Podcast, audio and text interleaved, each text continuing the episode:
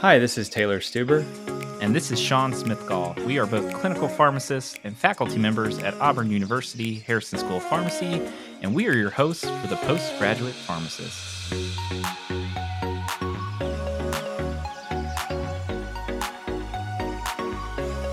We focus on all topics related to postgraduate training.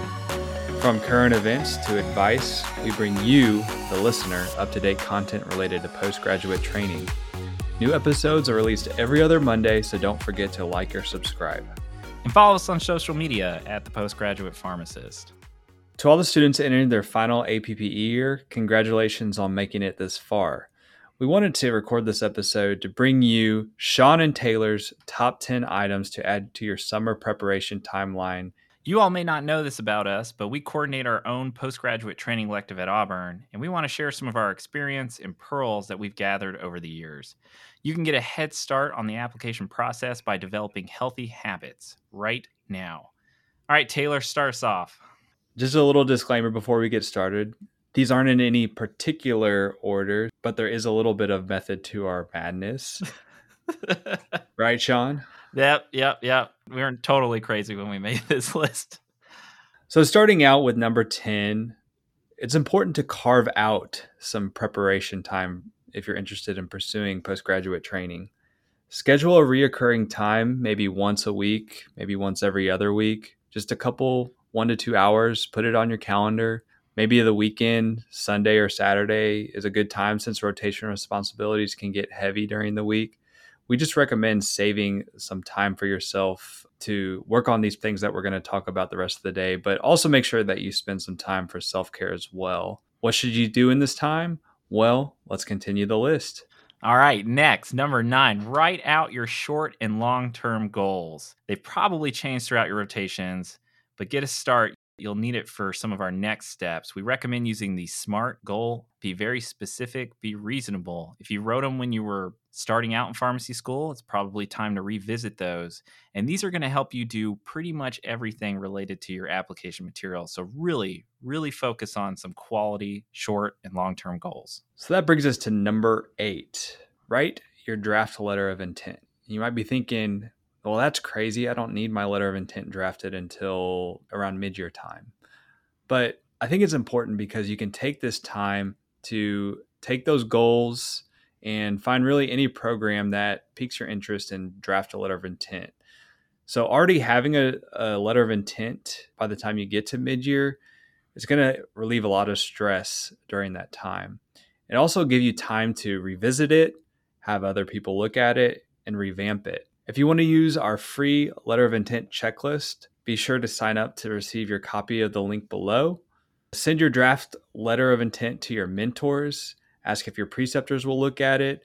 The more eyes that can look at it, the better. And you'd be surprised. Taylor and I just heard from a program director at a pediatric based hospital and how many letters of intent go through that program and don't even mention pediatrics once. So this is really important to start now and start drafting out those letters of intent. That way you can customize them when you get closer to the end of the year. Number seven, reflect on your ideal postgraduate training experience and decide what that will be. One of the daunting things that we hear from our students in our elective and just in general is how overwhelming choosing programs are because the sheer amount of programs across the United States. And so you've got to reflect on what it is that you want out of a program. What are the things that are most important to you so you can start cracking down on how to discover, find, and build that list of programs? No clue how to begin? Just start looking. Grab one of the residency directories, ASHP's online residency directory or ACCP's residency directory, and like start in your state. See what's available see what the total number of programs are so you can get an idea of how much you're going to have to look at, where you're going to have to look, and just start kind of pulling up programs and seeing what they have to offer so you can get some idea of what it is you want you know? Use some programs as examples to see what interests you what doesn't interest you. The other thing you can do is start with a geographical kind of looking draw a circle on a map 200 miles from where you currently live and see what's available within that radius and modify that radius, increase that radius based on how many programs you start to discover. Or do the destination residency where you just start finding interesting places on the map that you've always wanted to visit and see what's available there. I think that's a really good point. And, you know, students might be asking at this point, well, I don't know what I want in a program necessarily. I know what my short and long term goals are, but how does that translate to what a program can offer me? So I think just taking some time, just read through some of the program descriptions. I think that's a good place to start. But ultimately, you'll want to, and this is our number six, create maybe a program spreadsheet or a way to track what you want out of a program. So think back to those goals, create categories for things that you find important. Maybe you're geographically limited. Maybe there's a certain research experience that you want to make sure that you get. Maybe there's certain elective rotations that you want to make sure that are available. Maybe you want to complete a PGY2 and that program offers a PGY2 in that area. These are all things that are going to be individualized to each student or applicant so I think just figuring out what those are is going to be the next important step. Yeah, and this is why, as Taylor mentioned before, chunk out that time because this is not something you want to sit down and do all at once. You know, you want to take your time piece by piece and do this a little bit at a time. That's why the summer is a great a great place to start. And then we'd love to hear your feedback on what information that you find important or what things you find most important when you're looking at programs. So if you find those things, just let us know. Follow us on Twitter at PGP Pharmacist. Number five, update your CV and then add a 30 minute slot to that chunked out time we talked about earlier at the end of each rotation to revisit your CV and update it. The reason we suggest doing it then is because whether or not you like to put sub bullets under your rotations or or different things on your CV to explain those, or you're one of those that doesn't like to do that, it's good to jot down what you did during those rotations. So later on, you can explain it either when you're thinking of your interview prep, or you can write it down when you're in PhORCAS, or you can just use it at any point in time. So write those things down when they're fresh, when they're on your mind, so you have that and you don't forget it. I think this is also a good point. You can take advantage of the free CV review services if you're a member of ACCP or ASHP. And I would encourage you to renew that membership while you're a student, while the membership prices are cheap, and take advantage and, and have somebody from across the country at a different program or from a different institution look at your CV and give you some feedback on it. But then that brings us to number four. With every rotation, you felt proud of what you accomplished or how you performed. Maybe it's in an interest area of yours.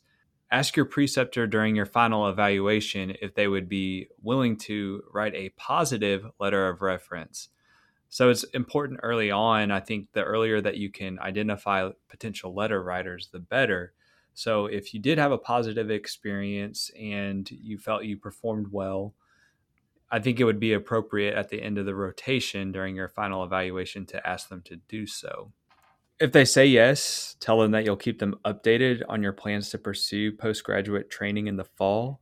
And I'd like to put a plug in for our episode coming up in two weeks that should listen into that for more information about letters of reference and what that pertains to. All right, moving next, number three, start saving extra cash if you can, or plan on how you're going to afford paying for all the additional costs of applying and interviewing at programs. Summer's a good time to start really thinking about how much residency is going to cost totally, how much the application is going to cost totally. If you want more information on that, check out our episode on financial considerations for the postgraduate pharmacist to learn about some of the cost total with the whole process. But really start trying to save a little extra cash so you don't get hit hard in December and January when you're applying and, and traveling and interviewing the programs. Number two, while you're on rotation, I think it's going to be easy to lose track of time and it's easier to not do this, but it's really important to keep track of situations that arise during rotations that would be useful as answers during interview type questions. So, whether you encounter a situation where you had to deal with a difficult situation or a difficult person or you had a time that you went above and beyond the call of duty or you had to juggle multiple tasks these are all things that if you write down the specifics now while you're on rotation when they arise it'll be really helpful to read those later and recall those as you're preparing for interviews Yeah, I like that. You got that situation where you put in that extra effort, where you felt like you really touched a patient's life. Jot down some of those specifics about that patient uh, without, you know, breaking HIPAA, of course, but like their age, the disease, some of the things that you did, some of the like steps you took to really help them out, just to have in your back pocket when you're when you're preparing later. Put it on like a to-do list your electronic one or if you carry a notepad in your white coat something like that. Just jot some stuff down to really make those stories more powerful later on. And number drum roll taylor we need a drum roll for number one. Even though it's technically not like the most important it just was the last on our list get involved in extra projects on rotation as much as possible when we say projects, we mean anything medication use evaluations, quality improvement projects, data collection, anything that you can. Like when you hit a rotation, doesn't matter where it is, could be a community pharmacy rotation, could be hospital, could be a, a outpatient care, long term care facility. Just ask your preceptor, are you working on anything?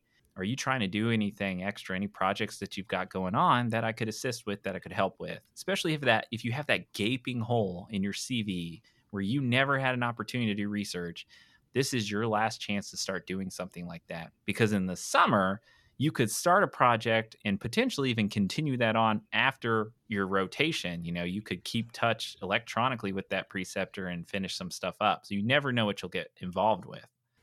Yeah, now is the time to ask them. So don't be shy about asking them to get involved in some of their projects. Yeah, what's the worst that can happen? They say, no, I don't have anything. They're not gonna. It's not like you're gonna fail for for asking if you can help extra. So those are our top 10 tips, but if you have any specific other tips that you want to share, feel free to let us know on social media at PGP Pharmacist. If you want to continue to hear up-to-date topics from us and our guests, please like and subscribe. Remember, you can listen to us on all major podcast apps, and don't forget to check out the links in the description below for some of the things we talked about in our top 10.